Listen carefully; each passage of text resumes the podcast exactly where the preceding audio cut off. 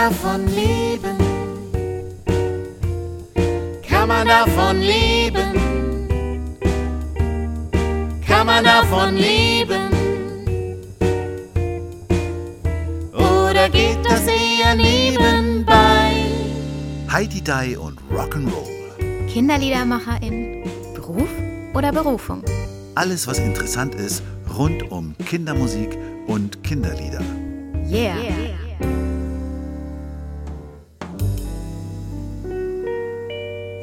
Hallo Lucia. Hallo Matthias. Hallo Erwin.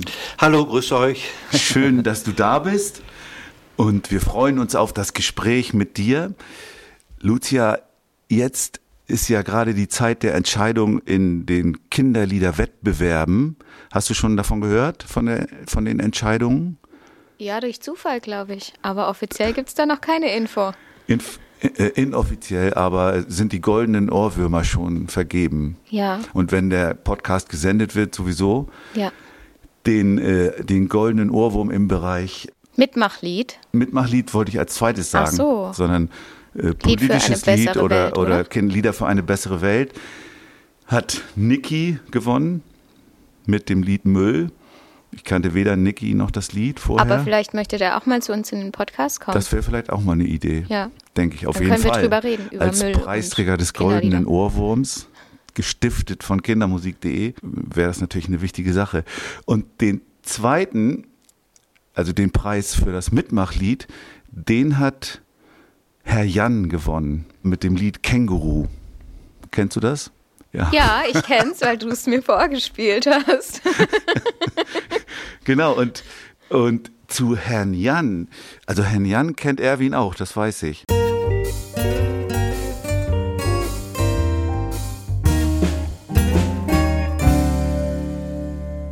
Ja, genau. Weil ich habe nämlich, Erwin macht ja auch einen Podcast, äh, Heimweg, Heimweh unterwegs, Ja, den, den ich nur sehr empfehlen kann. Also da bist du immer mit deinem, ist das dein Cousin, Walter? er ist nicht wirklich mein Cousin, aber ich weiß auch gar nicht, was ein Cousin ist.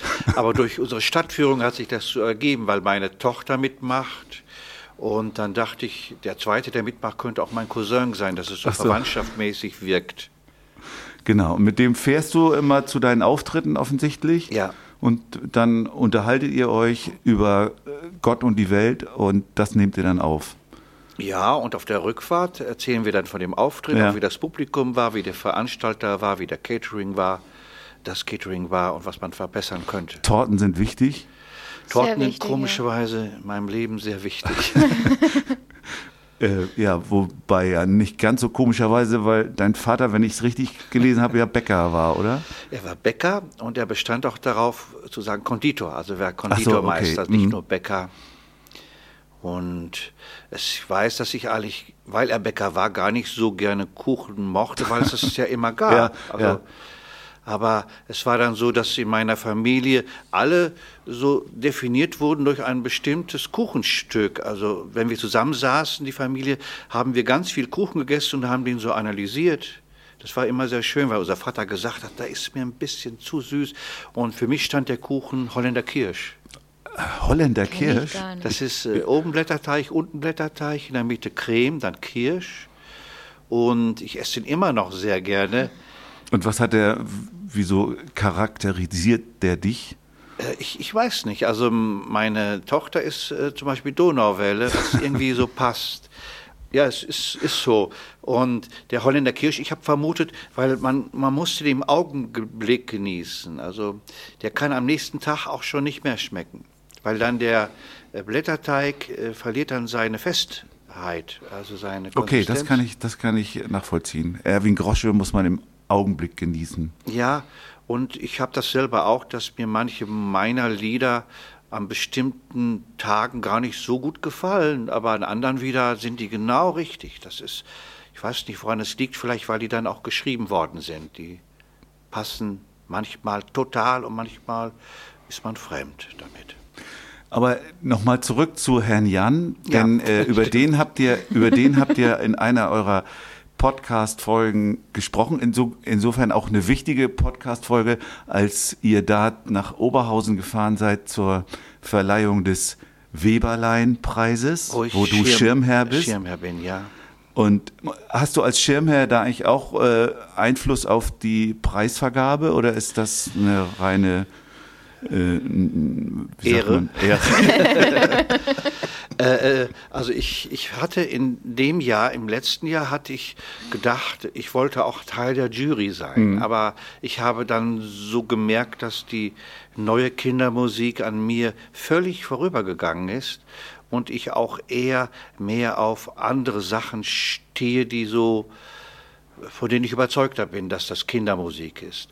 Und ich werde also beim nächsten Mal nicht mehr in der Jury sein, habe sogar als Schirmherr meinen meinen Job zur Verfügung gestellt, aber äh, es macht to totalen Spaß und wir mögen uns sehr und wahrscheinlich werde ich es wieder machen, dass ich da Schirmherr bin.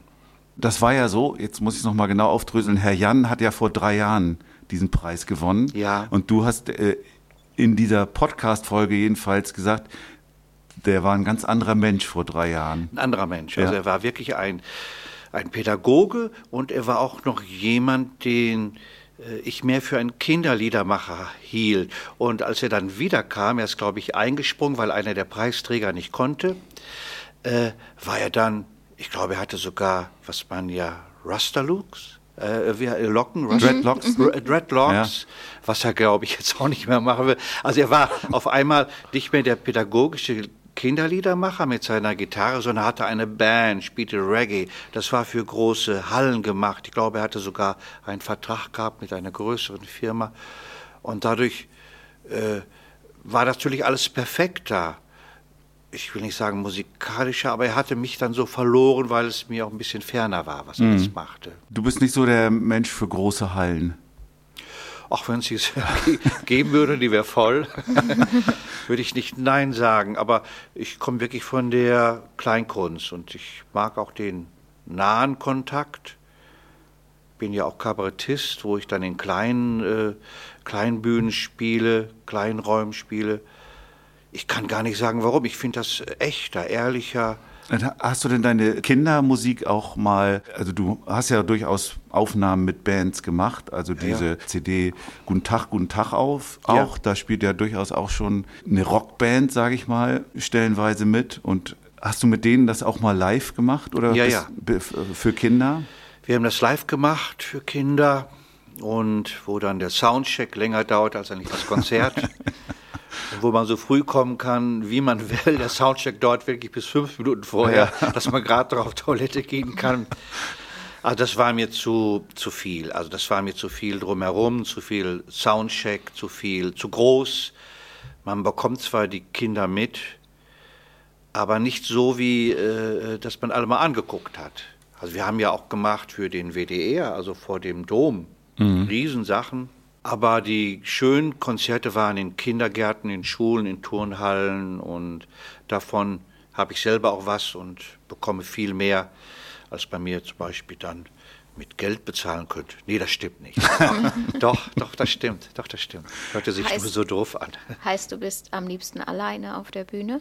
Nein, das nicht mehr. Also ich habe ja immer meinen Cousin Walter dabei, nicht nur weil er äh, den Ton macht und Auto fährt, sondern auch weil ich nicht alleine unterwegs sein möchte. Und Das ist inzwischen, toll, ja. Ja, und inzwischen mache ich sogar Kindermusik immer mit einem Musiker zusammen, mit Gerhard Gemke.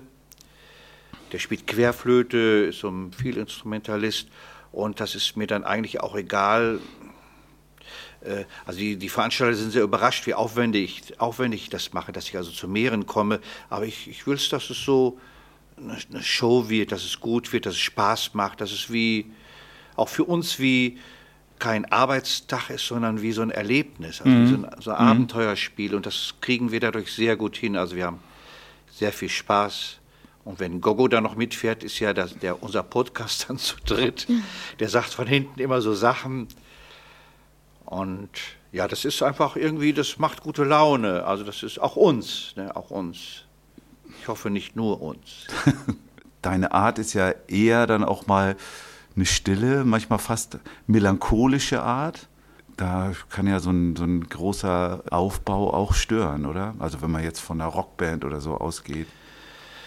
Ja, also unser Prinzip war immer, äh, dass man Ja sagt. Also, dass, dass wenn wir ein Angebot haben, wenn uns einer haben will, sagen wir Ja. Und dann versuchen wir den möglich zu machen. Und das hieß, wir haben immer verschiedene Formen gehabt, auch wie wir was wo machen. Also wenn wir auf einem Stadtfest waren, da bin ich um Gottes Willen niemals allein gekommen, sondern immer mit einer Band und wir haben so ein bisschen was gemacht, damit wir auffielen und auch gegen die Milka-Kuh, die dann meinetwegen herlief, ankommen. Durch, durch Sound, durch Krach. Aber es ist schon besser, was, was ich mache in Räumen, wo man zuhören kann, wo man nicht abgelenkt wird. Ich habe auch lieber, wenn die Kinder auf dem Stuhl sitzen, anstatt auf dem Boden. Und gerne spiele ich natürlich so im Theater. Aber wir können auch eine Turnhalle durch unser Licht, durch unseren Ton, den wir immer mitbringen, zu einer kleinen Theaterhalle machen. Also wir richten uns so drauf ein, was dann gefragt ist, also was möglich ist. Was mich interessiert, also ein Kinderkonzert von dir habe ich noch nie gesehen. Melancholie, ist das überhaupt was für Kinder? Äh, das, das ist nicht melancholisch, also das ist unglaublich komisch. Und das habe ich auch immer versucht, eigentlich, dass die Dinge für Kinder bleiben und auch offen sind in so einer Art von Stimmung. Also wir, also ich habe immer sehr gerne schlicht gearbeitet, also sehr schlicht, dass also jedes Kind auch denken könnte, das Lied hätte ich auch schreiben können. Immer der einfachste, schnellste Reim, den man hat, habe ich immer selber auch genommen. Und deswegen kann man zum Beispiel auch die Kinder fragen nach dem Reim, also eine Pause machen, die kommen sofort drauf, weil es nur der Reim ist, der machbar ist. Und natürlich ist ein Bühnenprogramm von mir anders als eine CD. Auf einer CD, da habe ich sehr gerne diese melancholischen Sachen gemacht. Also ich denke mal an die kleinen Krebse. Das ist ja so, die kleinen Krebse haben es schwer. Äh, erst kommt das Meer und spült sie an den Strand. Ich kriege es jetzt leider nicht mehr ganz genau hin. Holt sie wieder Und dann holt, holt es sie wieder, her. Ja, genau. Ne, und also- dann verschwinden sie wieder. Das ist ja so, so, naja, gut. Sie sind dann auch wieder weg. Es ist natürlich ein Reimspiel. Erstmal, äh, die kleinen Krebse haben es schwer.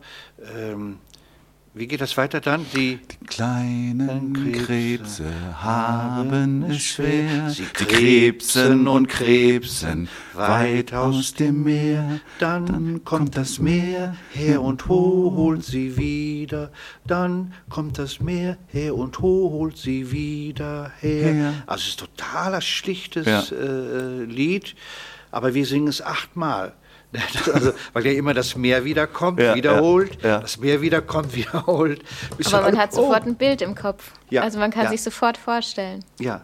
Genau, und das ist, aber das ist eben schlicht, aber es hat eben auch was, für mich auch was Melancholisches. Also ich weiß, als ich, das, als ich das das erste Mal hörte, dachte ich, äh, ups, das ist ja irgendwie, kann man das für Kinder so machen? Ist das nicht? Kinder haben so ein, ein offenes Gehör und einen offenen, offenen Geist für alles Mögliche, oder?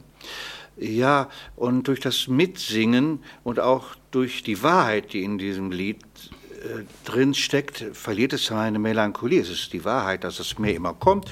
Dann wird man wieder mitgesteppt, dann kommt man wieder ans Meer. Das ist ja im Grunde ist das Sisyphus gewesen, der immer den Stein der Umkehrung vom Sisyphus. Und ich habe auch schon gehabt, dass, dass Kinder, die in Klassen waren, also die Krebs hatten, diese Krankheit, Ja. dass die damit auch ein Stück Trost finden. Mhm. Das liegt also daran, dass sich die, dass die, äh, die, der Inhalt des Liedes macht sich frei eigentlich von dem, was man so denkt, vom Meer, von den Krebsen, sondern äh, man versucht es immer wieder, man macht es immer wieder, es ist immer ein Anfang da und naja, dann kommt das Meer. Aber äh, ich finde, es ist melancholisch, ist natürlich im Moll gehalten. Äh, Zwei Töne, glaube ich. Meine Lieblingslieder. Zweimal Moll, A-Moll, glaube ich, und D-Dur. Ja, ja, ich weiß. Also ganz einfach zu spielen auch noch. Also man kann es gut singen, weil es nicht wehtut und weil es einen nicht belastet. Und das finde ich ist auch immer ein Zeichen für ein Kinderlied, dass man nicht tausend Türen aufmacht und das Kind kann sich da und da und da was suchen, sondern äh, es kann sich selber sowas öffnen. Und dann, dann, dann findet das schon seinen Weg zu dem Kind hin. Die kleinen Krebse haben es schwer. das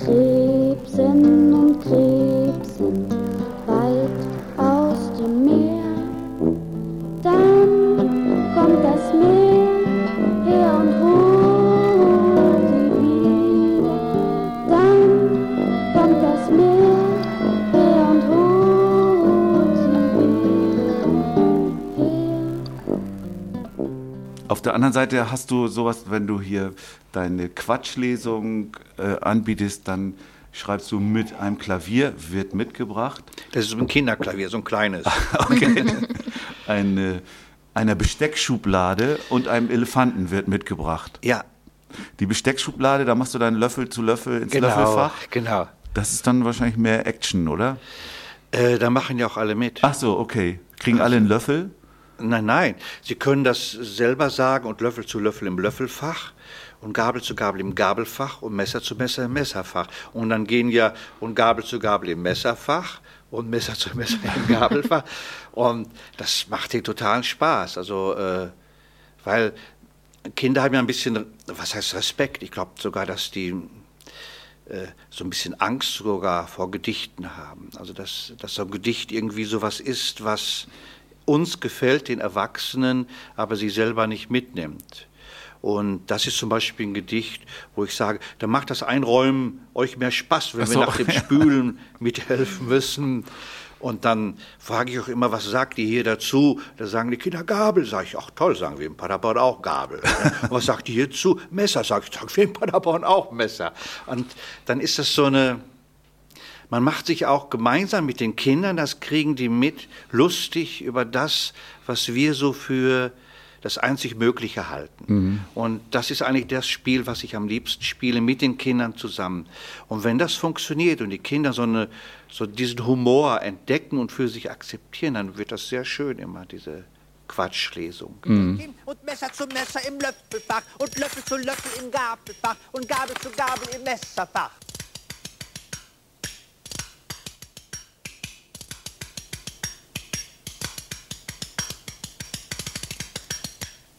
Manchmal geht es mir so gut, da packt mich der Übermut und Messer zu Messer im Löffelfach und Löffel zu Löffel im Gabelfach und Gabel zu Gabel im Messerfach.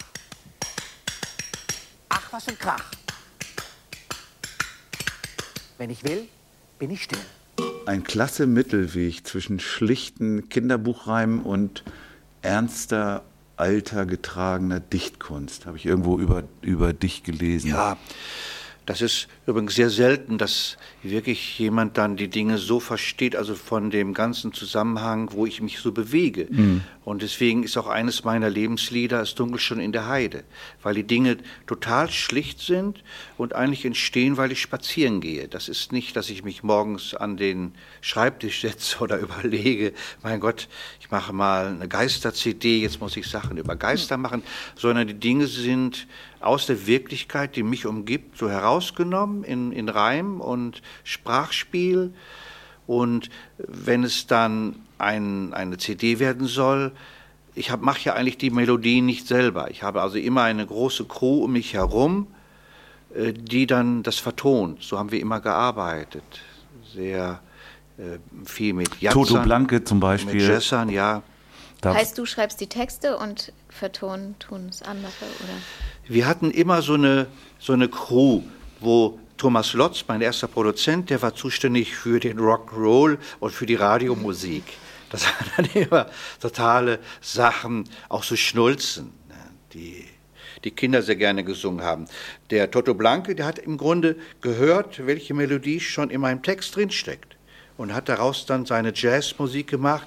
Und zum Glück war er auch ein Jazzer, der auch auf Schnulze stand. Also seine Sachen, Regentropfen fallen auf die Stadt, die sind schon traurig, wo der Tonmeister sie auch beim Abmischen Tränen Augen, Augen hatte.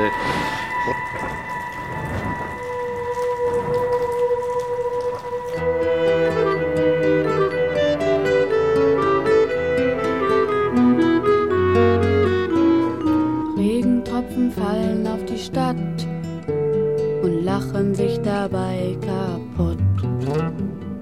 Regentropfen fallen auf die Stadt und lachen sich dabei kaputt. Und so hatten wir auch meist haben, einen experimentellen dabei, den keiner von uns verstanden hat, der durfte freie Sachen machen. Der stand dann da, hat so mit so einem kleinen Keyboard was gemacht, hatte vor sich aber so eine Fotografie mit Wolken, damit er nicht abgelenkt wurde von uns oder Technik. Und so kam dann so eine sonderbare Mischung zustande, die uns damals aber so ausgemacht hat. Also wir wollten, dass man uns gerne hört, aber wir wollten auch immer so ein Stück Sachen machen, von denen wir nicht wussten, warum wir die machen. Also dass es so ein bisschen experimenteller wurde. Deswegen waren wir auch nie so die großen Verkaufserfolge. Aber Hast du eigentlich von Anfang an auch immer schon äh, Sachen für Kinder gemacht? ähm, ich habe das immer gemacht. Also ich habe immer Stücke geschrieben. Ich habe das dann Erwachsenen vorgetragen, das aber Kinderstücke waren. Also im Grunde so, mhm. habe ich äh, ein Thema abgearbeitet, der Bohrer, äh, und das habe ich dann aber für Erwachsene gespielt, ohne zu merken, dass die Kinder es wahrscheinlich noch auch mögen wir, werden anders als die Erwachsenen. Also man, aber ähm, Ich habe, ich weiß, ich habe äh, jahrelang, ich hatte, habe mal so einen Chor gemacht, so einen Laienchor, und da haben wir jahrelang immer auf dem Lokus steht ein Krokus so im Wege gesungen. Das Ja. ist ja ein Kanon. das ist gar noch, was Auf dem Lokus. Ja. steht ein Krokus so im Wege. Es war ja eigentlich auch, also ich, ich hatte das aus dem Kinderliederbuch von dir, glaube ich. ja. Und, äh, und das habe ich aber eben mit denen gesungen und die hatten total viel Spaß immer daran. Auf dem Lokus steht ein Krokus so im Wege, dass man nur noch in der Schräge und mit Winkeln in, In den Lokus pinkeln kann. Fangen wir, fangen wir, Ja. fangen wir an. ja, das ist so, äh, auch finde ich, immer so eine Gnade, äh, dass man nicht nur gut ist, also nicht nur anspruchsvoll ist, dass man nicht nur die Farbe blau macht oder sehr poetische Stücke, sondern dazwischen kommt dann so ein Gassenhauer oder wirklich so ein ganz albernes, wo man so merkt, wir kochen alle nur mit Wasser und die kommen aus Paderborn, das muss man denen verzeihen. ne, das war dann, das war so unser, unsere Zusammenstellung. Ich habe das manchmal sehr oft verglichen, so mit der Sendung mit der Maus, was wir machen. Da kommt ein Lied, da kommt irgendwas, was äh, über ein Ding geht, was man erklärt, dann kommt was Albernes, dann kommt was, wo man sich ausruhen kann. Und ja, das zusammen ergibt dann im Grunde die Stimmung unserer CD, die wir machen wollten. Oder LP, ja.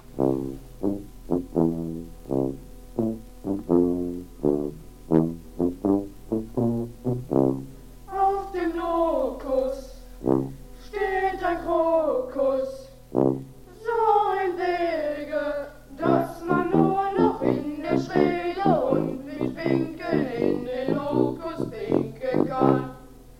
Fangen wir, fangen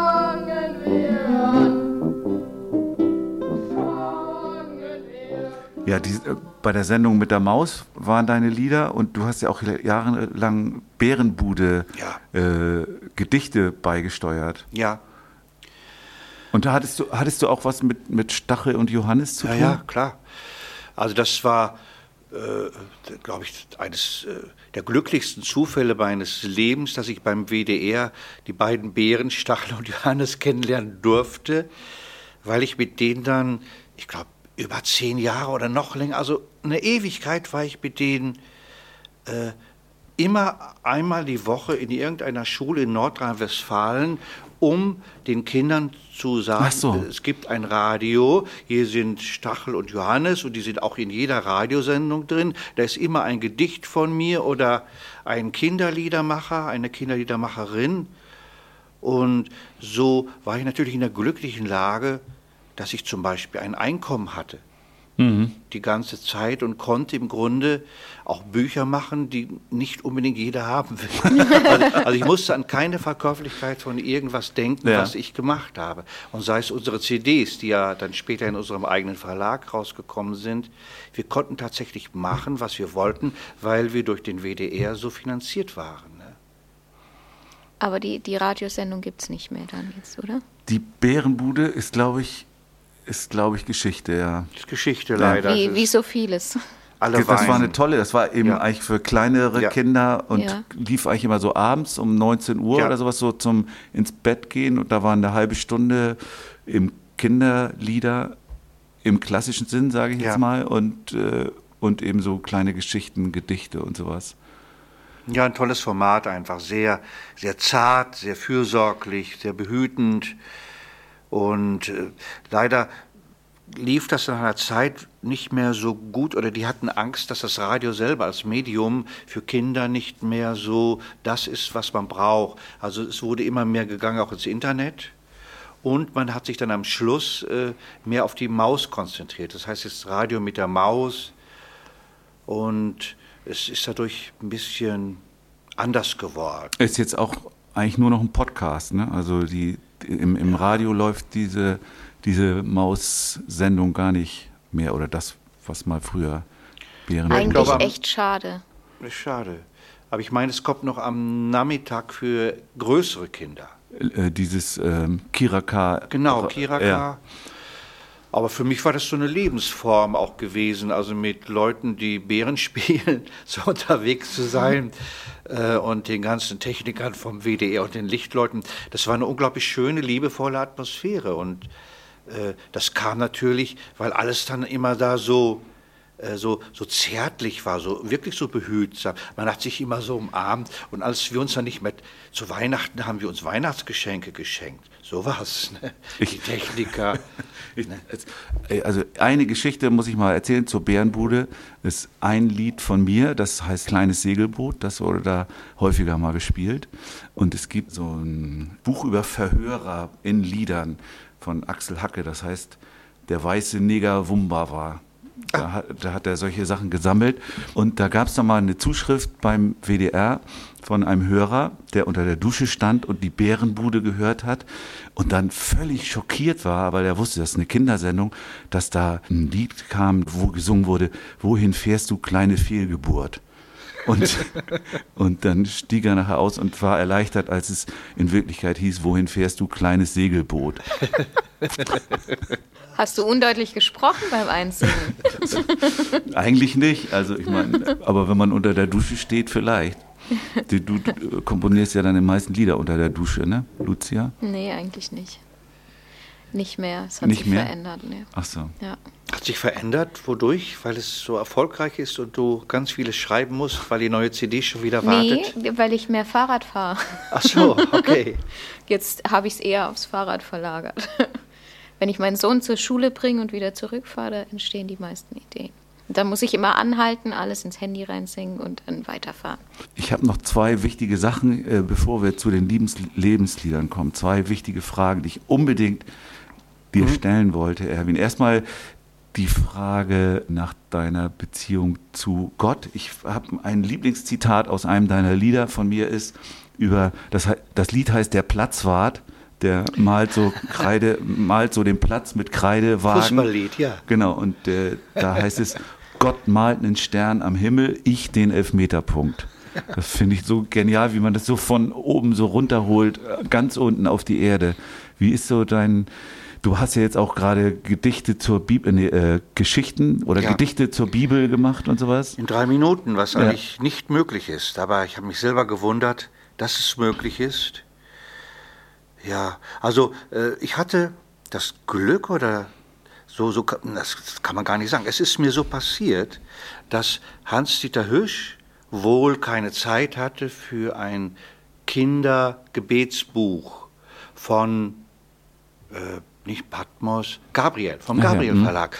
Und das musste schnell geschrieben werden, weil es aus dem Englischen übersetzt werden sollte ins Deutsche. Und dann gab es wohl irgendwo in einem anderen Land eine große Druckaktion. Und deswegen haben die ganz händedringend jemand gesucht, der diese englischen Gebete ins Deutsche überträgt und zu den Bildern, die schon existieren, ein Gebetbuch machen. Und äh, weil eines meiner Bücher bei denen nicht im Jahresprogramm auftauchte, meines bei Gabriel habe ich da angerufen und dann sagte sie, ja, sie hätten eh sehr wenig Zeit, sie müssten hier mit einem Gebetbuch noch und dann habe ich gesagt, wie? Und dann habe ich mich so äh, da reingesteigert, weil ich komme ja aus Paderborn, fand sowieso, dass es kaum schöne Kindergebete gibt. Und mich hat das auch gereizt, aus dem Englischen das ins Deutsche zu übertragen, mit all den Freiheiten, die man als Übersetzer hat, wo es sich dann trotzdem reimen soll. Und vor allen Dingen haben die Engländer ja eine ganz andere Mythenwelt mit Schiffen als wir. Das heißt, ich musste das auch noch kulturell anpassen für uns. Und so konnte ich mich da richtig austoben. Ich habe dann 500 Gebete übersetzt, geschrieben in, ja, ich in einer relativ kurzen Zeit und wollte danach eigentlich danach Atheist werden, weil ich konnte das Wort Gott nicht mehr hören, kein Gebet mehr. Ich war völlig geschockt und ich muss heute immer noch beim Vater unser nachdenken, wie das eigentlich geht, weil ich richtig geschockt war über diese Flut von Gott und äh, hilft mir dabei und die Psalmen in Gebetsstrukturen zu bringen. Aber mich hat dann so dieses Thema äh, was ja auch etwas hat mit Fantasie. Man soll sich ja Gott vorstellen, man kann sich ihm vorstellen. Er ist ja in dem Sinne, sitzt er ja vielleicht auch heute mit uns hier am Tisch, aber man sieht ihn nicht, man weiß nicht, wie er aussieht. Und dieses, dieses Geheimnis so drumherum, das hat mich sehr, sehr inspiriert, auch weiterhin Gott auftauchen zu lassen in meinen gebeten, ohne dass man rot wird, wenn man den Satz sagt mit Gott. Ich habe auch bei Einlesungen gehabt, dass welche nicht das Wort Gott sagen können. Ich kann, ich kann, oh, ich kann Gott nicht sagen. Also, und das will ich auch nehmen, weil es gibt Schlechteres als Gott. Das finde ich ein großer Satz jetzt. Ja, es So gibt Schlechteres als Gott. Das ist gut. Und die zweite Frage, die ich noch hatte, ist auch noch ein Fußballlied. Du hast ja äh, auch ein Lied über einen Torwart. Und das, Ah. das Torwart, der in deinem Lied ist so ein richtiger Angeber. So ein, so ein Ich bin der King, ich bin der, Ah. die, ich bin die große Katze und so. Und da wollte ich fragen, gab es für diesen Torwart ein reales Vorbild? Das, äh, wie hieß der nochmal von Bayern München? Nein, gab es nie. Gab es nie. Also ich habe einfach eine, ein Musical gemacht in, in Paderborn mit äh, Antje Wenzel. Äh, das war ein Fußballstück. Sehr großen Spaß, haben wir in einer Turnhalle aufgeführt, leider nur dreimal, aber wir hatten dann diese Lieder. Und, und das passte einfach, dass ein Torwart so ist, der, der, ja, wie so ein harter Torwart, ja, wie der von Bayern München. der ja auch ganz rührend war, als er dann auf einmal nach einem Spiel seinen kleinen Sohn so im Arm hatte. Da dachte ich, ja, guck. Super. So, das waren jetzt die zwei Fragen. Jetzt gehen wir weiter zu den Lebensliedern, okay? Wir wollen, Erwin hat ja auch schon daraufhin angedeutet, uns mal das Leben von Erwin näher angucken anhand seiner Lebenslieder.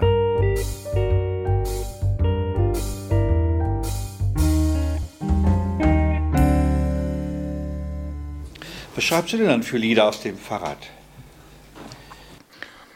Also das, das letzte ist äh, ähm, ein trauriger Vogel. Aber ich krieg's gerade gar nicht alles. Also Ein trauriger Vogel auf ein dem Fahrrad. kleiner Vogel, ein kleiner Vogel. Mir fehlt das Instrument dazu. La, la, la. Aber, aber schon schön. Also ein Titel, also ein Lied, was heißt ein trauriger Vogel, bin ich sofort da. Ich bin leider auch sehr von der Melancholie Ja. getragen. Ja, das habe ich, nicht, äh, habe ich nicht auf der Ukulele geschrieben, sondern auf der Gitarre. Ehrlich? Ja. Aber warte, ich muss überlegen. Auf einem Ast sitzt ein Vogel allein und singt ein Lied übers Einsamsein.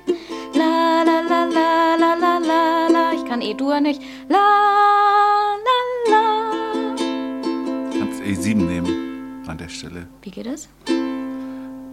So wie H7 auf der Gitarre. Achso, nee, ihr bist ja kein.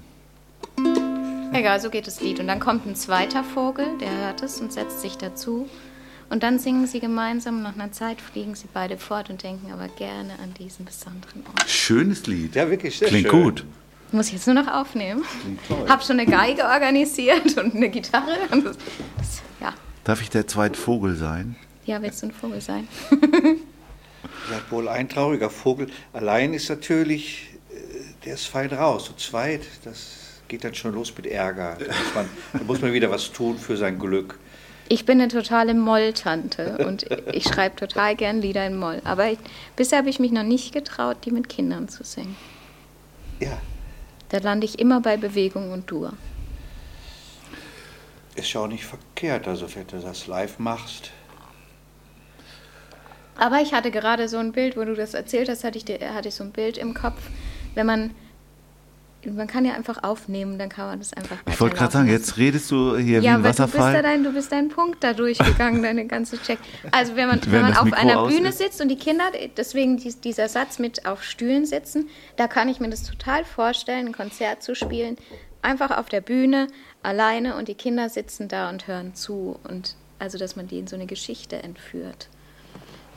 Und dann kann man, glaube ich, auch gut so Mollsachen und melancholische Sachen spielen. Oder nach 40 Minuten, wenn sie ein bisschen müde sind schon. Ja. Dann, dann hängen die eh so ab, die Kinder. Bei mir stehen die meistens. Ach so, weil die so mitmachen. Also d- d- mir ist es neulich aufgefallen, dass die, im Moment findet ja alles bei mir draußen statt und dann stehen die Kinder immer. Und dann bietet sich's an, immer was mit Bewegung zu machen. Die könnten sich ja auch gar nicht hinsetzen, weil der Rasen ist ja meistens nass oder so. Ich habe auch Bewegungslieder gemacht, äh, weil mich dann manchmal das Spielerische so reizt, aber eigentlich äh, nutze ich die Zeit lieber für so Lautgedichte, also dass sie so wirklich so ein bisschen albern werden, also richtig auch mal so diese Welt verlassen und was sie vorfinden und dann albern. Dass das nicht mehr das Eins und Eins zwei ist, das ist mir wichtig. Aber wir haben natürlich diese Kinderlieder mit dem Radio, dann fahre ich die Antenne raus, obwohl die ja schon teilweise gar nicht mehr wissen, was ein Radio ist. Ja. Oder eine Antenne. Du hast es schon angedeutet, eins deiner frühen Lebenslieder, Es dunkelt schon in der Heide. Da habe ich jetzt zwei verschiedene Arten von Versionen gefunden. Einmal als Sechsachtel und einmal als Viervierteltakt. Wie habt ihr es immer gesungen? Du hast gesagt, du hast es immer mit deinem Bruder gerne gesungen. Und mit meiner Mama. Also wir Ja. haben es gesungen in der Mama-Fassung. Äh, welche davon die richtig ist, weiß ich nicht. Es ist immer, es dunkelt schon in der Heide. Also ich habe die, die hohe Stimme Ja. gesungen. Nach Hause lasst uns gehen. Nein, ich habe die tiefe Stimme gesungen. Aber es klingt nach Sechsachtel jetzt. Ja. Ach so, okay. Ja, ja. Die, ich hab, es gibt von Zupfgeigenhansel eine Version, die ist äh, irgendwie im Vierviertel, aber das ist dann eher die klassische. Wir singen das auch gerne zackig, weil wir das so äh, erste, zweite Stimme sehr gut können. Und das wirkt dann sehr gut, wenn man es so zackig macht. So richtig ohne so, äh, ohne dass man so diese Melancholie durchlässt. Und, die, und ihr habt so ein, das als Kinder gesungen? Äh, wir, ich, mein Vater war ja Bäckermeister und unsere Mutter hatte den Lebensmittelladen dazu. Und die wenigen Augenblicke, wo wir mal unsere Eltern gemeinsam hatten, die haben ja eigentlich immer gearbeitet. Das hatte den Vorteil, dass abends ab 8 Uhr eigentlich das Wohnzimmer uns gehörte, den Kindern, weil die ins Bett mussten früh. Die mussten ja ganz Ja. früh raus. Ja. Aber wir haben eigentlich immer dann auf dem Sofa gelegen, unsere Mama, mein Bruder und ich. Wenn man heutzutage das Sofa sieht, ist das nicht mehr möglich, dass da drei Leute drauf gelegen haben. Und dann haben wir dann gemeinsam gesungen, es dunkelt schon in der Heide. Das ist so unsere Erinnerung an Und was hat das? Ich meine, das ist ja eigentlich so ein, so ein verkapptes Liebeslied. Also ich habe diese Zeile, Muskaten, die sind Ja. süße, braune Ja. Nägelein sind schön. Ja. Was fängt man damit als Kind an? Äh, das ist so ähnlich wie auch eines meiner Lebenslieder ist ja auch von Andrea Heller. Sein Name, das ist Thymian, sein lieben Rosmarin. Ja, genau. Das, das muss nicht sein. Also ich, ich habe auch solche Reime genommen, die einfach wunderschön klingen. Und vom Klang her ergibt sich dadurch den Sinn Liebe. Es geht doch wieder nur, nur um Liebe. All you need is love. Und äh, dass diese Schlichtheit des Liedes und trotzdem eigentlich dieser ernste Hintergrund, den man irgendwie doch spürt, dass jemand fortgeht, kommt überhaupt wieder. Und das singt man dann so gemeinsam, das verbindet sehr. Das ist ja auch im Grunde so eine Hoffnung, äh, dass man das weiterhin so zu dritt immer singen wird, immer singen kann. Mit deinem Bruder bist du ja auch anfangs gemeinsam aufgetreten, oder? Wie war das? Äh, ja, genau. Also ich mit ihm, er ist zwei Jahre älter und er wollte eigentlich Schauspieler werden und ich bin am Anfang immer nur mitgekommen, habe dann auch dann mal, weil einer aufgefallen ist, den jungen Fenton spielen müssen in einem Shakespeare-Stück an der Freilichtbühne. Aber mich hat das nicht interessiert, im Grunde äh, die Perfektion, also mit einem Regisseur zu arbeiten, sondern was mich immer noch interessiert, ist das Selbstgemachte. Ich mag lieber einen Kinderchor, der das singt, als jemand, der das professionell gemacht hat und spielt es dann ein und es ist perfekt. Also ich habe von dem anderen viel mehr. Und so versuche ich es auch immer selber zu arbeiten, dass man vielleicht nachher mal so einen Punkt erwischt, wo man fast perfekt ist. Kann passieren, dann sollte man aber langsam aufhören oder sich was Sch- Schwierigeres aussuchen, damit man wieder üben darf. Ja. Also ich will hören, wie es dem geht, der gerade singt. Wir hören mal dann, ich guck mal, ob ich eine Version von einem Kinderchor gesungen finde. Oh ja. Es dunkelt schon in der Heide. Das ist ein schönes Bild. Ich will hören, wie es wie es dem geht, der es singt. Das, Ja. das ist ein echt schönes Bild. Es dunkelt schon in der Heide. Nach Hause lasst uns gehen. Wir haben das Korn geschnitten mit unserem blanken Schwert. Wir haben das Korn geschnitten mit Ein bisschen finde ich das auch spannend, was auch so bei ich bei deinen Liedern gefunden habe, dass sich so Türen öffnen. Und da- das scheint mir bei dem nächsten deiner Lebenslieder der Fall zu sein, beim Schneeflockentanz von Christoph Stehlin. Da denkt man erstmal, äh, er beschreibt irgendwie äh, einen Schneefall, aber plötzlich öffnen sich irgendwelche Türen und du denkst, boah, wie, was hat das mit dir zu tun, das Lied? Christoph Stehlin, den ich dann später kennengelernt habe und ja, der ein Freund von mir wurde, war eigentlich von den Liedermachern, die es zu der Zeit gab. Dieter Süverkröp, Hannes Wader, Konstantin Wecker war da schon dabei, ich weiß gar nicht. Äh, Also diese politischen Liedermacher, da war er auch mit dabei in Waldeck, aber er war dann ein poetischer Liedermacher.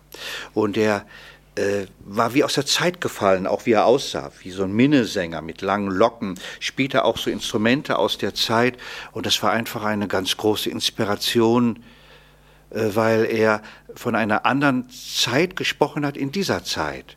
Also das Schneeflockenlied, das wirkt ja nicht nur klassisch, sondern es ist ein, also sprachlich fallen auch die Schneeflocken runter. Und diese ganze CD, LP, damals das Einhorn, äh, das ist ein Traum. Also das äh, habe ich ihm später auch gesagt. Das, das ist so, wie die Beatles einmal Sgt. Pepper Lonely's Heart Club Band gemacht haben und dann nie wieder. Hat er, er hat später nochmal eine CD geschafft, die so genauso vollkommen war wie damals das Einhorn. Und ich habe dann später sogar meine Freundin kennengelernt und die hat auch das Einhorn von, von Steling gehört, schwärmte auch davon, obwohl sie, glaube ich, einiges jünger ist als ich. Und das fand ich irgendwie auch so gewollt. Also ich, äh, ich bin ein großer Freund von Christoph Stehlin. Er ist dann gestorben vor zehn Jahren, fünf Jahren, ich weiß gar nicht. Kommt mir so ewig lange her. Und wir haben jetzt zusammen, also seine Fans, seine Freunde, er hat ja auch eine Liedermacherschule gehabt, die Sago. mhm. Wir haben jetzt eine CD aufgenommen, wo wir seine Lieder nochmal aufgenommen haben. Also das heißt wir, du und Äh, das sind die aus der Sageschule, das ist Sebastian Kremer, das ist Dota. ah ja. Sebastian ist, Kremer, der ist mir auch dazu eingefallen, zu diesem Türöffnen. Ja. Das, das, das, es gibt ein Lied von ihm und dahinter ist das Meer, da, da äh, kommst Ja. du auch, äh, triffst du einen Mann mit einem Genau. dicken Bauch irgendwo auf der Straße und plötzlich macht er dir die Tür zum Meer auf und du gehst, boah, gehst irgendwie so. Der ist auch in der Schule von Christoph Stehlin gewesen. Max Prosa macht auch noch bei der CD mit. Äh, Reinhard May macht damit auch. Und Wie heißt die CD? das ist mein Lied, glaube ich, bei Buschfunk. Ah ja. Also ich habe sie noch selber nicht gehört. Also wir haben unseren Beitrag abgegeben. Wird die noch veröffentlicht oder ist sie? Die wird jetzt, also man kann sie schon vorbestellen und sie wird veröffentlicht. oder? Ja, ja. Man darf gespannt sein. Ja, darf man, weil Stelin war schon der Interpret auch von seinen Liedern, weil ja, weil er so war wie seine Lieder. Das ist schon eins zu eins. Und hast du dann den Schneeflockentanz jetzt dabei gesteuert? Oder? Es, es gab schon mal eine CD von Künstlern, die seine Lieder Ja. singen, mehr von seiner Sago-Schule. was glaube ich, Sago-Schule. Und da war natürlich das Schneeflockenlied schon weg. Natürlich wollte ich das Lied singen, weil ich höre das immer, wenn es kalt ist oder wenn ich meine, es könnte Schnee kommen oder wenn der Schnee fällt, dann höre ich dieses Lied, weil das ist der ideale Background zu dem Fallen des Schnees. Hören wir mal rein in den Schneeflockentanz von Christoph Stehlin. Irgendein Nirgends hat sie geboren.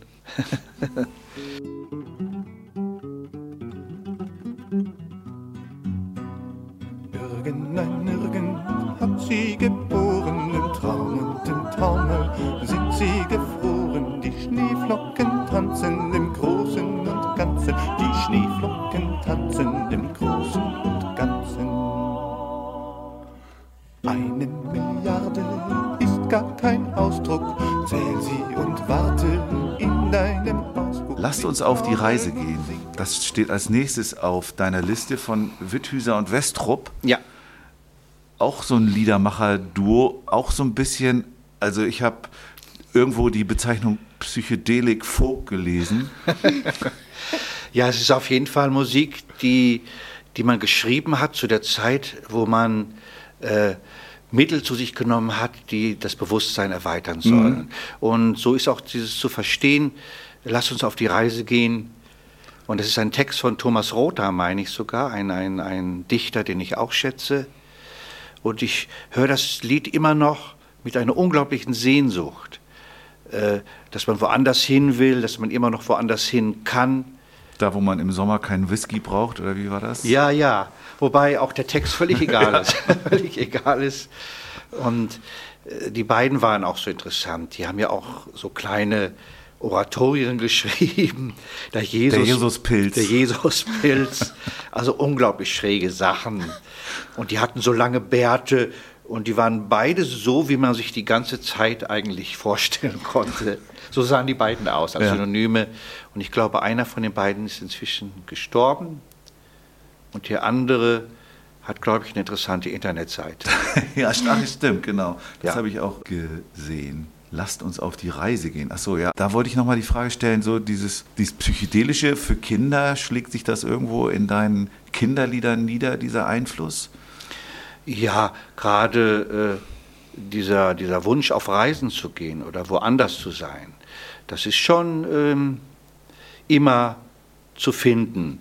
Oder dass man eine Farbe sehr gerne mag oder äh, ich hatte mal auch geschrieben, ach, wäre ich doch woanders, ein starker Wille kann das, woanders, wo was Wildes wächst, woanders, wo wer Wunder weiß. Das ist auch was für Kinder, obwohl ich es eigentlich für Erwachsene geschrieben habe, durch diesen Sprachrhythmus weil alles mit W anfängt. Das macht einfach Spaß, das zu versuchen und zu schaffen, auch weil es gut klingt. Ne? Ja, kleiner Klangeindruck von Lasst uns auf die Reise gehen.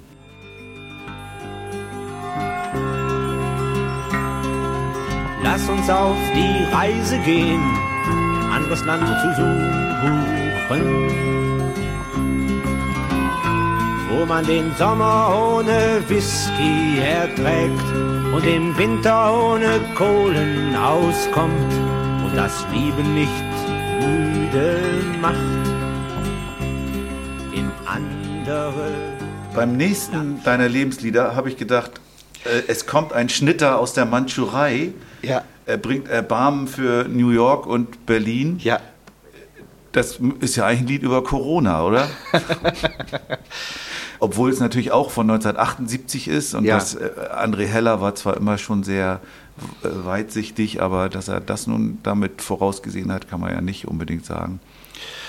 Aber André Heller war auch für mich immer ein Vorbild, in dem Sinne sehr aufwendig zu arbeiten. Also von ihm war jede CD oder LP ein unglaubliches Ereignis, weil er es geschafft hat, Salvador Dali oder mit dem Golden Gate Quartett, äh, mit äh, Zappa, Frank Zappa oder mit all den Größen dieser Zeit hat er seine Lieder gemacht und das merkt man auch.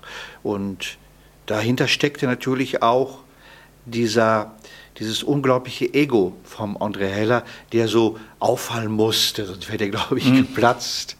Und der auch als Poet für mich auch immer jemand war, der auch ein Poet gespielt hat. Also der so aussah wie ein Poet, der auch den Kaffee trinkt, wie ein Poet den Kaffee trinken sollte und auch so in der Toskana an einem Tisch saß, wie ein Poet an einem Tisch sitzen sollte in der Toskana. Und ich sage immer, äh, mein Elfenbeinturm ist ein feuchter Keller. Also Ja. ich, ich lebe ganz anders, auch äh, eher so Fast Food und habe immer so Sachen an, die komischerweise sehr schnell dreckig sind. Wenn ich auf einer Party eingeladen werde, da muss man die Schuhe ausziehen, dann schäme ich mich immer, weil meine Schuhe dabei immer so aussehen, als hätte man die wirklich getragen. Und das ist so eine andere Form des äh, Poetseins, der das so zufällig ist oder aus einer anderen, aus einer anderen Bedürfnis herausholt, weil er es irgendwie braucht oder weil er es machen muss, ich weiß es nicht. Aber von dem habe ich gelernt, immer nur mit dem Besten zu arbeiten. Und äh, aus Paderborn waren das dann immer die Besten. Wir haben zwar nur einen Schlagzeuger, aber das war natürlich auch der Beste und mit dem habe ich zusammengearbeitet. Und das habe ich von André Heller gelernt, dass jedes jede CD muss irgendwie ein Ereignis sein. Und wir haben es ja sogar geschafft, das Seniorenorchester Paderborn, die waren zu der Zeit allerdings sehr schwach besetzt, hatten zwei Kontrabassisten, weil die alle schon ziemlich alt waren. Aber die haben dann auch den Apfel mitge äh, als kleines Symphonieorchester mitgespielt, weil wir gesagt haben, wir wollen, weil es auch lustig wirkt. Da steht dann, egal wie sie spielen, wir wollen mit dem Seniorenorchester dieses Lied machen. So haben wir das gemacht. Und dieses Lied, dieses Schnitterlied, das hat ja auch schon was, was ja auch dann zu André Heller gehört, ist dieses Wienerische. Da trägt man ja auch diese Morbidität vor sich her und diese Todesfaszination. Ist das auch was, was Erwin Grosche hat? Also ich habe den Text nie verstanden von dem André Heller Lied und auch diese Morbidität habe ich nie so gesehen, sondern eher das Feiern von Schönheit. Ja, okay. Und es ist einer der wenigen Texte, die ich beim ersten Mal hören danach sofort auswendig kannte, weil dieser Wortklang, diese Wörterrhythmus und wie das Gesetz ist, sein Name, das ist Thymian, sein lieben Rosmarin, es heißt, er bringt Erbarmen für New York, und Berlin. Das geht nicht schöner. So, das klingt doch wie als spürt man sich ein Butterbrot und freut sich schon darauf, die Nutella noch drüber zu legen. Und die Nutella-Soße bei ihm war dann diese klassische Sängerin, Ja, ja. die danach dann das gesungen hat. Sein Name, das ist du. Toll. Und das haben wir auch in einem Lied gemacht. Blau. Wir hatten eine Sängerin dabei, die konnte auch so Koloratur singen. Und dieses Lied Blau äh, sang dann zuerst ein Kind und dann hat das diese Sängerin mit der klassischen Ausbildung nochmal erhöht. Und das ist rührend und komisch. Es ist ja auch sehr komisch, wenn das einer macht, ne, so zu singen für Kinder. Und das habe ich von André Heller gelernt, äh, zu gucken, was steckt drin in dem Lied, was ist möglich, wie kann man es übertreiben und wie bleibt es trotzdem noch für Kinder so, dass es Spaß macht zu hören, aber vielleicht mit einem noch größeren Geheimnis drumherum. Das wäre mal eine Anregung für unsere Nadine Sieben. Schöne Grüße, die wir auch schon Ja, hier von mir auch Grüße. im Podcast hatten, die ja auch ausgebildete Opernsängerin ist. Aber ich glaube, das hat sie, diese Koloratur hat sie in ihren Kindersongs noch nicht verwendet, ne? Nee, die macht eher Familienschlager. Also Anregung, Nadine. Das ist witzig, es so zu machen. Wir hören mal genau diesen Widerspruch, den du beschreibst zwischen dieser Koloratur singenden Sängerin und dem eher, äh, wie sagt, sagt man, äh, mephistophelischen André Heller. Ja, das, das, der, der gibt so an. Also sein Name, das ist, der muss so nah am Mikro, dass also man wirklich so, also wirklich alles hören konnte, was er so auch beim Nachdenken denkt. Wenn er nicht denkt, also wenn man es, also ist unglaublich. gezogen,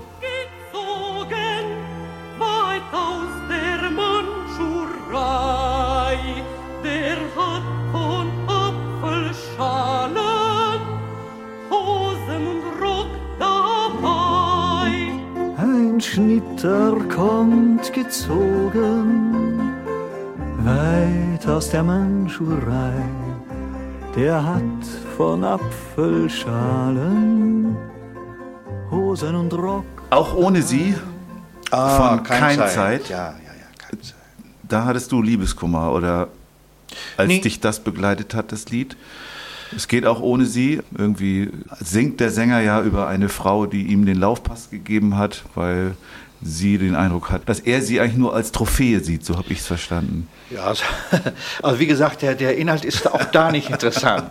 Also interessant ist einfach, wie der Norbert Leisegang mit Sprache umgeht. Ja.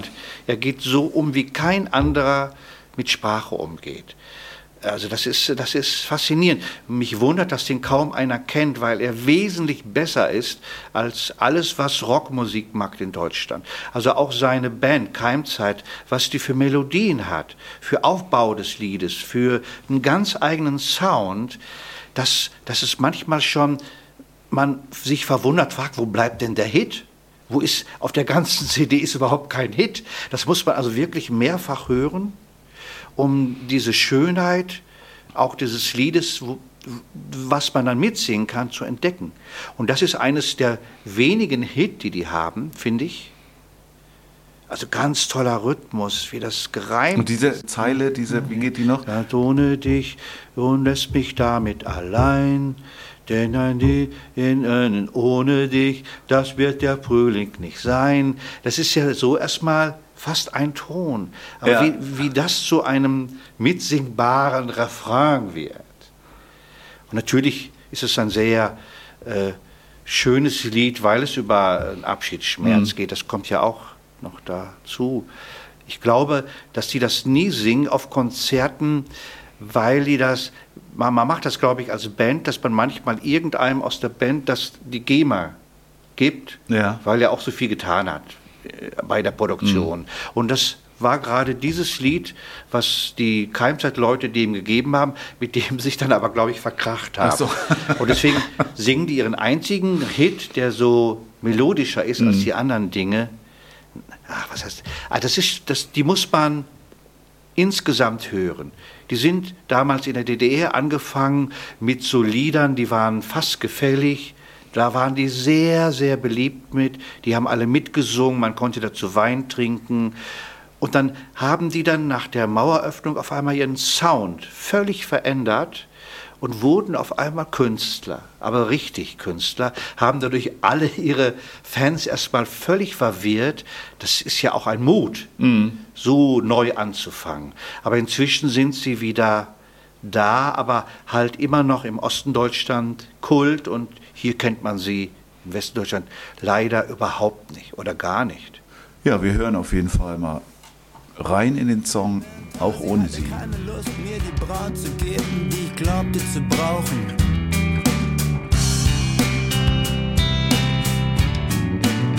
Sie hält mich für den, der ich vermutlich wirklich bin und lässt mich damit allein. So ein Stich tut weh, doch vielleicht geht es auch ohne sie. Es wird der Frühling nicht sein. Lieber Erwin, jetzt kommt das Lieblingsspiel unserer Gäste. Äh, Lucia hat einen Beutel, Ja. in dem sind Begriffe drin und du darfst dir vier Begriffe aus diesem Beutel ziehen, In möglichst unterschiedlichen. unterschiedliche Farben und aus diesen vier Begriffen sollst du dann spontan ein Lied entstehen lassen. Mhm. Wobei spontan nicht unbedingt mein zweiter Vorname ist. Sagen alle. Und, aber alle haben es geschafft. Ich fange mal an zu ziehen. So, so ein Beutel. Ich habe gleich eine, das ist eine blaue Farbe. Dann wurschtel ich hier noch rum.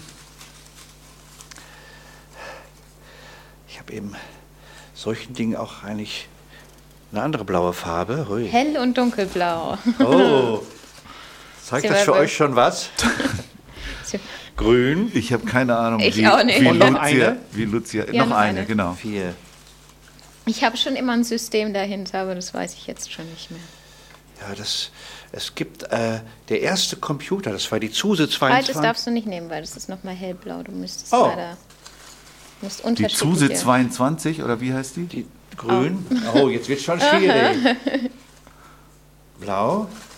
Oh, Also grün und blau sind deine Farben, ja? vielleicht sollte ich doch gucken, welche Farbe ich nehme. So, auch blau. Dann nehme ich jetzt mal gewusst rot. So. Ja, die TUSE 22 ist der erste Computer, der programmiert wurde mit den Wörtern, äh, ich glaube, 16 Subjekte und 16 Substantive. Ist das richtig? Keine Ahnung. Ja, ja, von, von dem Kafkas Schloss. Ach so. Und auf einem Fernschreiber wurde das dann ausgedruckt äh, als Gedicht. Das war eines der ersten Gedichte, der aus so verschiedenen Wörtern entstanden ist. Weil es Kafkas Schloss war, war das todtraurig. Ja. Aber auch so schön unsinnig. Ja, das war ja. dann so, der Wind ging Haus ins Tal Mond flüstern. Also so, ne? also unglaublich berührend, obwohl es auch keinen Sinn hat. Aber es ist halt Kafkas Schloss als Vorlage. Ne? Es ignoriert Salz, fällt mir dazu ein. Ja, ja, ja. Ein, ein äh, Gedicht von Erwin, auch von dieser CD, über Eis. Und da hat er nur, hat er Ach, nur, war das von mir? ja, dann Ich dachte, das kenne ich doch. hat er, hat er nur das Gedicht aus immer mit den Anfangsbuchstaben E, I und S gemacht. Also S Okay. ignoriert Salz. Und, aber es ging, ich kriege das nicht ganz zusammen, aber es ging. E-I-S. Es ist süß. Ja. Einmal im Sommer. Erdbeere ihre Schlabbern. Es ignoriert Salz. Ja. E-I-S. Es ist schön. Einmal im Sommer Eltern irre schlabbern. Eis, Eis, Eis. E-I-S. Es ist stark. Erna Ingo Sarah entdeckt ihre Schwächen. Eis, Eis. E-I-S. Etwas ist so einmalig. Ich schwärme. Es ignoriert Salz. So. So, So, was du haben denn, einmal vorlesen. Was haben wir denn für Worte? Ich habe einmal Roller, Roller? Mango, Er verzieht das Gesicht. Puma, Puma. Jetzt kommt noch eine Farbe, oder? Weiß ich nicht. äh, das ist schwarz auf blau. Ist das Fing, Finger? Finger. Ach, ein Finger. Finger. Finger. Gut. Die Begriffe Roller, Mango, Puma und Finger. Da wird Erwin jetzt hier Ein live Hit dazu schreiben. ein Lied schreiben. Möchtest du ein Instrument benutzen oder machst du es a cappella? Ach so, das, das mache ich jetzt sofort. Ja, natürlich. Aha.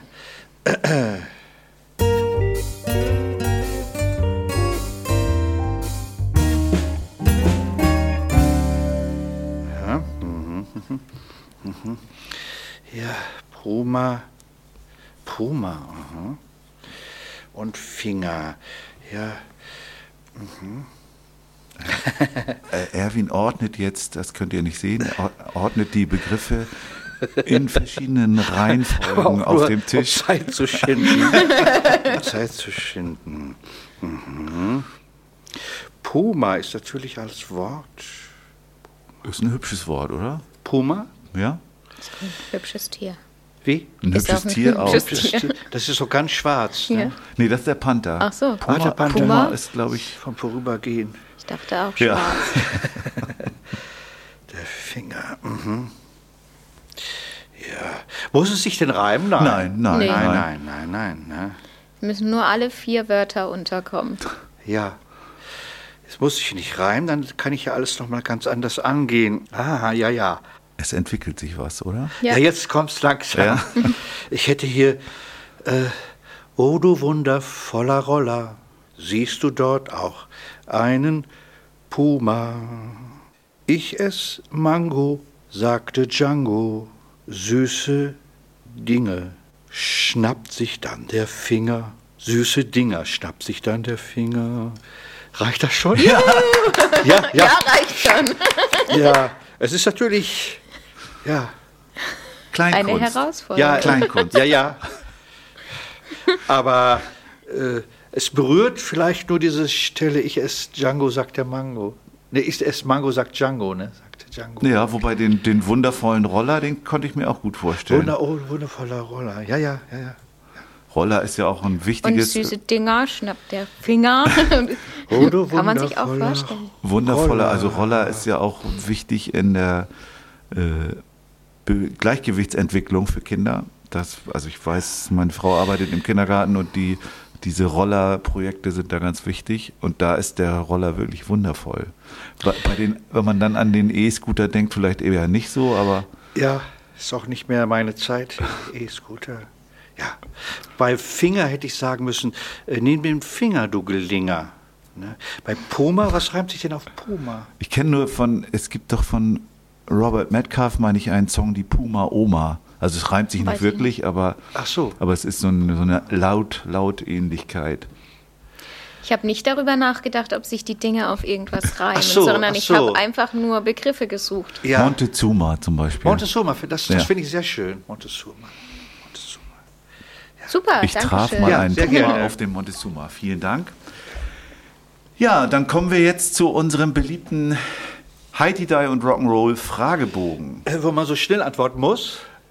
Ja, kompakt. Nicht kompakt, sagen wir mal. Kompakt. Ja. Also ein, zwei Sätze. Ja. Genau. Ja, okay, okay. Du sollst, wir sollen nicht mehr ganz ausschweifend reden, aber Ja. du musst jetzt auch nicht dich äh, zwingend beschränken.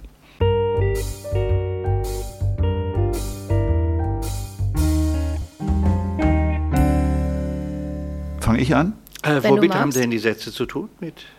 Mit Kindermusik. Ach, mit gut, Kindern. gut, gut. Ich fange an. Wenn du magst, darfst du anfangen.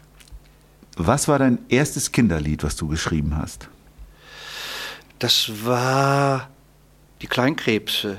Tatsächlich. Ich Echt? meine ja. Ich meine ja.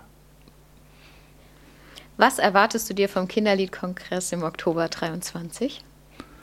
Wovon? Kinderliedkongress Ach so. in Hamburg wird der stattfinden. Da arbeiten wir drauf hin mit diesem Podcast. Dass ich vielleicht auch eingeladen werde. Ja, also ich habe das, äh, genau, diesen Punkt wollte ich auf jeden Fall ja auch noch mit dir ansprechen. So ein, so ein Workshop über so. Poesie und Kinderlied, finde ich, äh, Ja. finde ich, solltest du da anbieten. Warst du eigentlich mal bei einem der Vorläuferkongresse? Nein, wobei ich auch ungern pädagogisch arbeite. Ja. Aber, Aber das ist gar kein pädagogischer Kongress, das ist eigentlich ein Kinderliedkongress. Ja. Den macht dieser Kinder Kinder in Hamburg, dieser Verein, Ja. zusammen mit uns jetzt, mit kindermusik.de. Mhm. Und äh, da ist gerade die Ausrichtung, es gibt auch pädagogischere Kongresse, aber der, die Ausrichtung ist eben gerade mehr, die Breite des Kinderliedes sozusagen zu zeigen. Mhm. Und da finde ich, gehörst du eigentlich hin. Ja. Ja, ja, ich sag nur, äh, ich, ich, ich äh, gebe ungern so Kurse dann. Aber du kannst ja auch einfach dich so hinsetzen und erzählen, wie, Ja, das geht wie es so heutzutage. deine Art. Stimmt, es gibt ja auch Podcasts inzwischen. Ne? Kannst auch Auto fahren. Genau, du kannst, ihr könnt ja auch äh, Heimweh unterwegs live machen. Nachbar kriegt ja so ein Auto auf die Bühne Ja, und dann also mein Cousin kommt auf jeden Fall mit, mein Ja. Cousin Walter. Schön.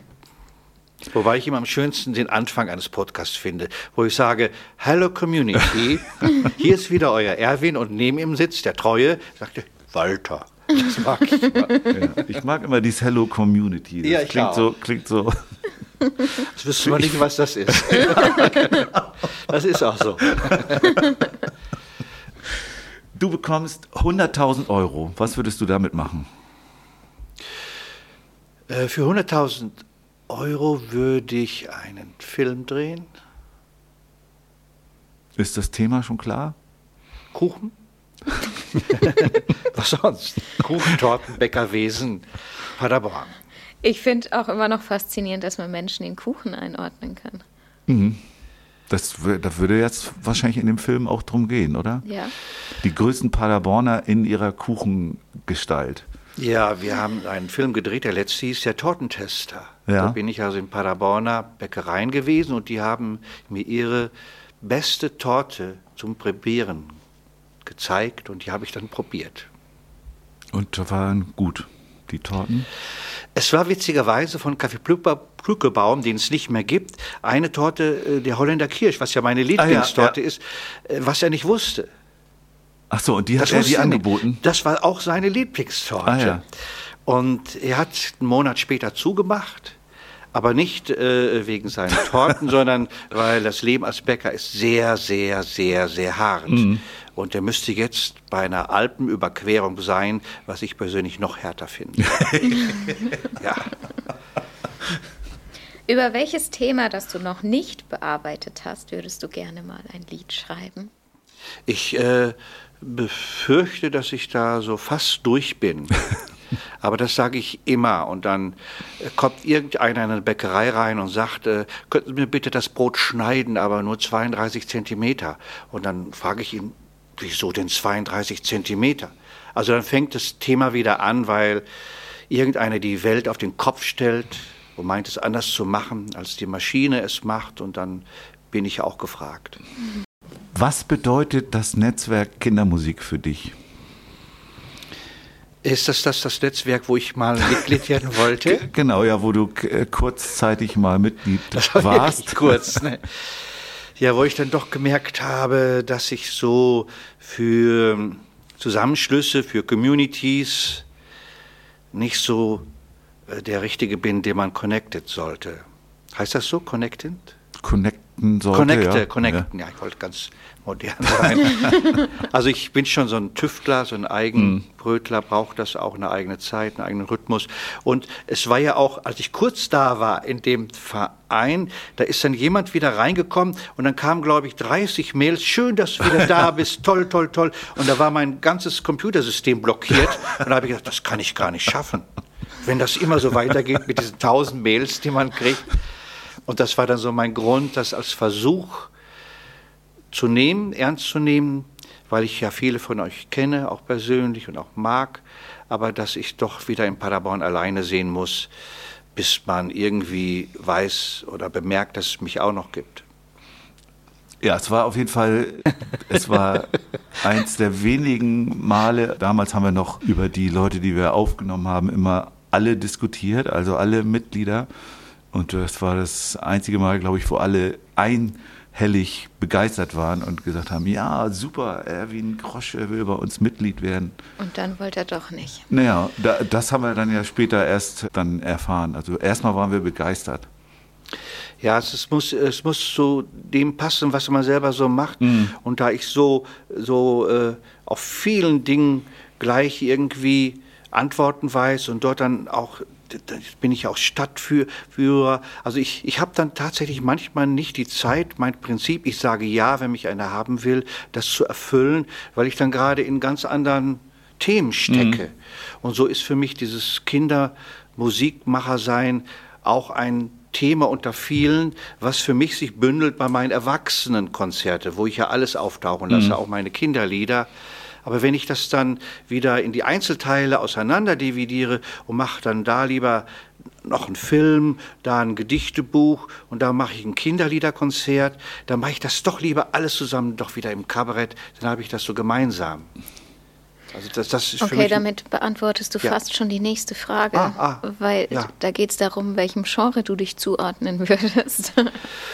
Ja, das Genre ist eigentlich, das kennt man gar nicht mehr, das ist Kleinkunst. Das ist also das Genre zusammen mit dem, äh, die auch die Taubennummer haben oder Pudel, Pudel dressieren, wo man immer die Töchter weggesperrt hat, wenn die Kleinkünstler in die Stadt gekommen sind. Das hat so was Zirzensisches, auch ein bisschen, dass man ein Scharlatan ist, dass man auch nicht alles kann, aber alles macht und dass man auch damit zufrieden ist, äh, dass es als Kleinkunst gilt, nicht ganz ernst genommen wird und nicht nur damit zufrieden ist, sondern dass das auch eine Bedingung ist, damit es schön ist, dass man es nicht so ernst nimmt, dass es klein bleibt und selbst gemacht. Die nächste Frage erübrigt sich auch schon fast. Was ist zuerst da, Text oder Melodie? Äh, das kommt eigentlich sehr das kommt zusammen. Wenn ich ein Gedicht schreibe, singe ich es eigentlich. Mhm. Also das, das, das, hat, das hat aber, glaube ich, ich weiß gar nicht, ob ich mehr als vier Melodien habe letztendlich. ich komme mit denen immer so hin, aber wenn da so ein Wort zum Beispiel wie äh, Bügeleisen dabei ist, das gibt natürlich schon eine ganz andere Melodie vor, weil das Bügeleisenwort schon so komisch ist. Mhm. Aber äh, es ist auch sehr oft so, dass ich bei manchen Liedern spüre, mit welchem Instrument man es begleiten sollte, ich das Instrument aber gar nicht beherrsche. Das heißt, ich würde dann dieses Instrument mir aber besorgen und es schaffen, ein Lied darauf wirklich zu begleiten, nämlich dieses Gedicht. Hast du, ein, hast du ein Hauptinstrument, wo du sagen würdest, ich bin von Haus aus Pianist oder? Es ist witzigerweise dieses kleine Klavier geworden, weil ich gemerkt habe, dass ich auch auf dem großen Klavier nicht mehr Tasten gebrauche wie auf dem ganz, ganz kleinen Klavier. Und es passt sehr gut in ein Auto. Ja. Dieses kleine Das ist ein Klavier. Tiny Piano. Wie? Ein Tiny Piano. Heißt das so? Ja, so, so klein. Ja. Habe ich auch eins und wo man aber trotzdem verschiedene Sounds einstellen kann und so. Äh, Meins ist äh, mehr so ein Glockenspielpiano. Aha, okay. Also ohne Ja, die sind praktisch, die Dinger. Elektrodinger. Mm. Ich bin dran, Hm, oder? Du bist dran. Was ist deine wichtigste Fähigkeit, die dich in die Lage versetzt, Kinderlieder zu schreiben? Äh, Ich glaube, dass ich an manchen Tagen immer als völlig neu empfinden kann. Also das Wetter, die Butter, mein Hund, mich. Und ich glaube, dann kann man so auch Lieder so schreiben, dass die so ein Recht haben, dass es die gibt. Dein Hund ist auch eine Berühmtheit jetzt, oder? Hast du das nicht neulich erzählt? Der ist auf dem Titel vom Hundemagazin, oder? Yeah! Der ist nicht nur auf dem Titel vom Hundemagazin, das ist der berühmte literarische Hundekalender. Ach so. Und da waren früher die Hunde von Juli C. drauf, von äh, Ulrich Tukur, also, und das waren alles Rassehunde. Mhm. Und mein Hund, der ein Mittelding ist, zwischen- Milik, oder wie heißt der? Milik. Ja, Milik. zwischen einem Terrier und weiß Gott was, ist jetzt Cover Dog vom literarischen Hundekalender. Und das ist so komisch, wenn mir die anderen mit ihren scheinbar so tollen Hunden entgegenkommen. Da würde ich sagen, meiner hier, der ist Cover Dog vom literarischen Hundekalender. Und das finde ich so toll. Du bist mit einer Zeitmaschine in die Vergangenheit gereist, denn du bist eingeladen zur Party bei den Cashs, bei den Carter Cashs. Es sind viele Größen aus der Popwelt dort, unter anderem Keimzeit, Christoph Stehlin, äh, ähm, na, wie heißt er noch, Witthüser und Westrup und André Heller. Und äh, bei den Cash, im Hause Cash ist es üblich, sich als Neuling mit einem Lied den Eintritt zu verdienen. Vor dem gemeinsamen Essen bittet Johnny Cash dich deshalb, eines deiner Lieder vorzutragen. Welches spielst du? Ich würde bei dieser Kompetenz der Leute äh, ein Lautgedicht machen und das ist wahrscheinlich dann der Staubsauger und das mag man dann oder mag man nicht, aber damit könnte ich dann leben, denn der, der es mag, mit dem könnte ich mich dann, glaube ich, gut unterhalten. Also, das ist das mit. Genau, genau, das ist der Staubsauger. Ich bin der Staubsauger, habe Hunger, heiße äh, Fussel, Fussel, Staub und Haare sind für mich genau das Wahre. So, als wär's Katzendreck, macht Miau und ist dann weg. Ich bin der Staubsauger, habe Hunger, heiße äh, soll ein Staubsauger was saugen, muss er saugen, saugen, saugen. Äh. Und dann würde André Heller sagen, ich habe draußen zu tun. Das, ist, äh, das wird ihm zu viel sein. Das wird ihm zu viel sein. Du sitzt in der Talkshow von Giovanni Di Lorenzo und er fragt dich, Kinderlieder, kann man davon leben? Was antwortest du ihm? Äh, vor allen Dingen, man kann da mitleben. Also das, ich, ich glaube zwar nicht mehr, dass ich da wirklich jetzt hingehen würde. Das ist, glaube ich, für mich nicht mehr so interessant. Aber ich würde sagen, es ist eine Lebensform und das hat mich immer am meisten fasziniert, dass ich, äh, dass ich ein Erwachsener bin. Also ich habe nie gesagt, ich bin Kabarettist, Kleinkünstler, sondern ich habe immer gesagt, äh, ich bin, ich habe gesagt, Kinderdichter weil ich wusste, dass die Leute dann wegrennen. Also Mhm. man hat nur mit den netten Leuten dann zu tun. Die sagen, oh Gott, Kinderdichter, das hat mir doch gefehlt. Also ich mag das sehr als Lebensform. Und dass wir Erwachsenen, der Toto Blanke, dieser alte Jatzer, und wir haben Kindermusik gemacht. Erwachsene, die dann Kindermusik machen und nachher ein Trinken gehen, das sind die schönsten Abende der Welt. Das ist unglaublich, das ist unwiderstehlich. Deswegen lohnt es sich schon, eine Kinder-CD zu machen, wenn man sich dann so äh, öffnet und so zeigt, wie man auch ist, Und das zeigt man doch eigentlich nur sehr wenigen Menschen. Ja. Sag's. Perfekt. Perfekt als Schlusswort. Besser könnte es gar nicht sein. Kinderliedermacherin als Lebensform. Ja, ja, ja. Kein Beruf. Du hast gerade so schön gegrinst. Ja, ich habe mich sehr gefreut, lieber Erwin. Ja, Vielen Dank. Ja, für dieses tolle. Gespräch und dass du dich hier auf den Weg gemacht hast von Paderborn, dem halb zerstörten Paderborn. Das, hat, das war meine einzige Sorge, dass der Weg vielleicht von umgefallenen Bäumen geprägt ist, aber war es nicht. Wir nehmen am 21. Mai auf und da gab es ein großes Unwetter gestern Abend hier in der Gegend. Ja. Und in Paderborn wurde toste ein Tornado. So, aber dann möchte ich auch sagen, die Deutsche Bahn hat auch schon mittags das als Ausrede benutzt, warum ich drei Stunden Verspätung hatte. Weil davor den Tag war ja das auch. Und da waren ja. Aber ich komme vom Bodensee. Ja. Aber ich meine, gestern, das war ein, ein Tornado. Ein Tornado heißt, es sind Autos abgehoben worden. Und Dächer, Dächer, hm. flogen Wow. durch die Luft. Äh, Ganze Straßenzüge sind die, die, die, die Dachpfannen auf der Straße zu sehen. Und es ist richtig eine Zerstörung, die wir in Paderborn seit dem Krieg nicht mehr hatten. Ne? Wow. Umso mehr freuen wir uns, Ja. dass du den Weg heute Ja. geschafft Ja. hast hierher. Ja. Wir verweisen wie immer auf die Playlist bei Spotify, wo man die Lebenslieder und auch Lieder von Erwin Grosche sich nochmal anhören kann, wenn man möchte. Wir bitten außerdem darum, dass ihr uns helft dabei, äh, dass mehr Leute sich für diesen Podcast interessieren. Also was ich ja wirklich schön finde, ist, dass wir immer mehr Reaktionen bekommen und es immer ähm, ein noch größerer Aust- Austausch stattfindet.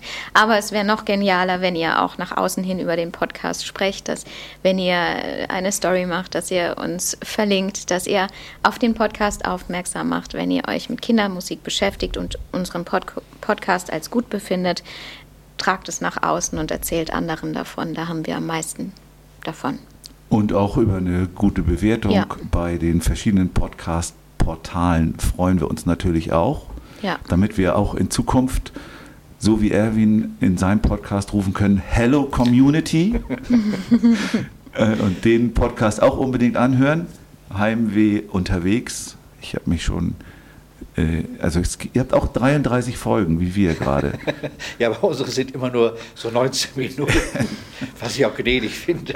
Das haben wir bisher noch nicht geschafft, 19 nee, Minuten. 19 haben wir noch nicht. Okay, äh, dann sagen wir jetzt ganz schnell äh, Danke und Tschüss, oder? Genau. Ja. Vielen vielen, Dank. vielen Dank. Euch alles Gute. Danke. Tschüss. Ciao. Tschüss.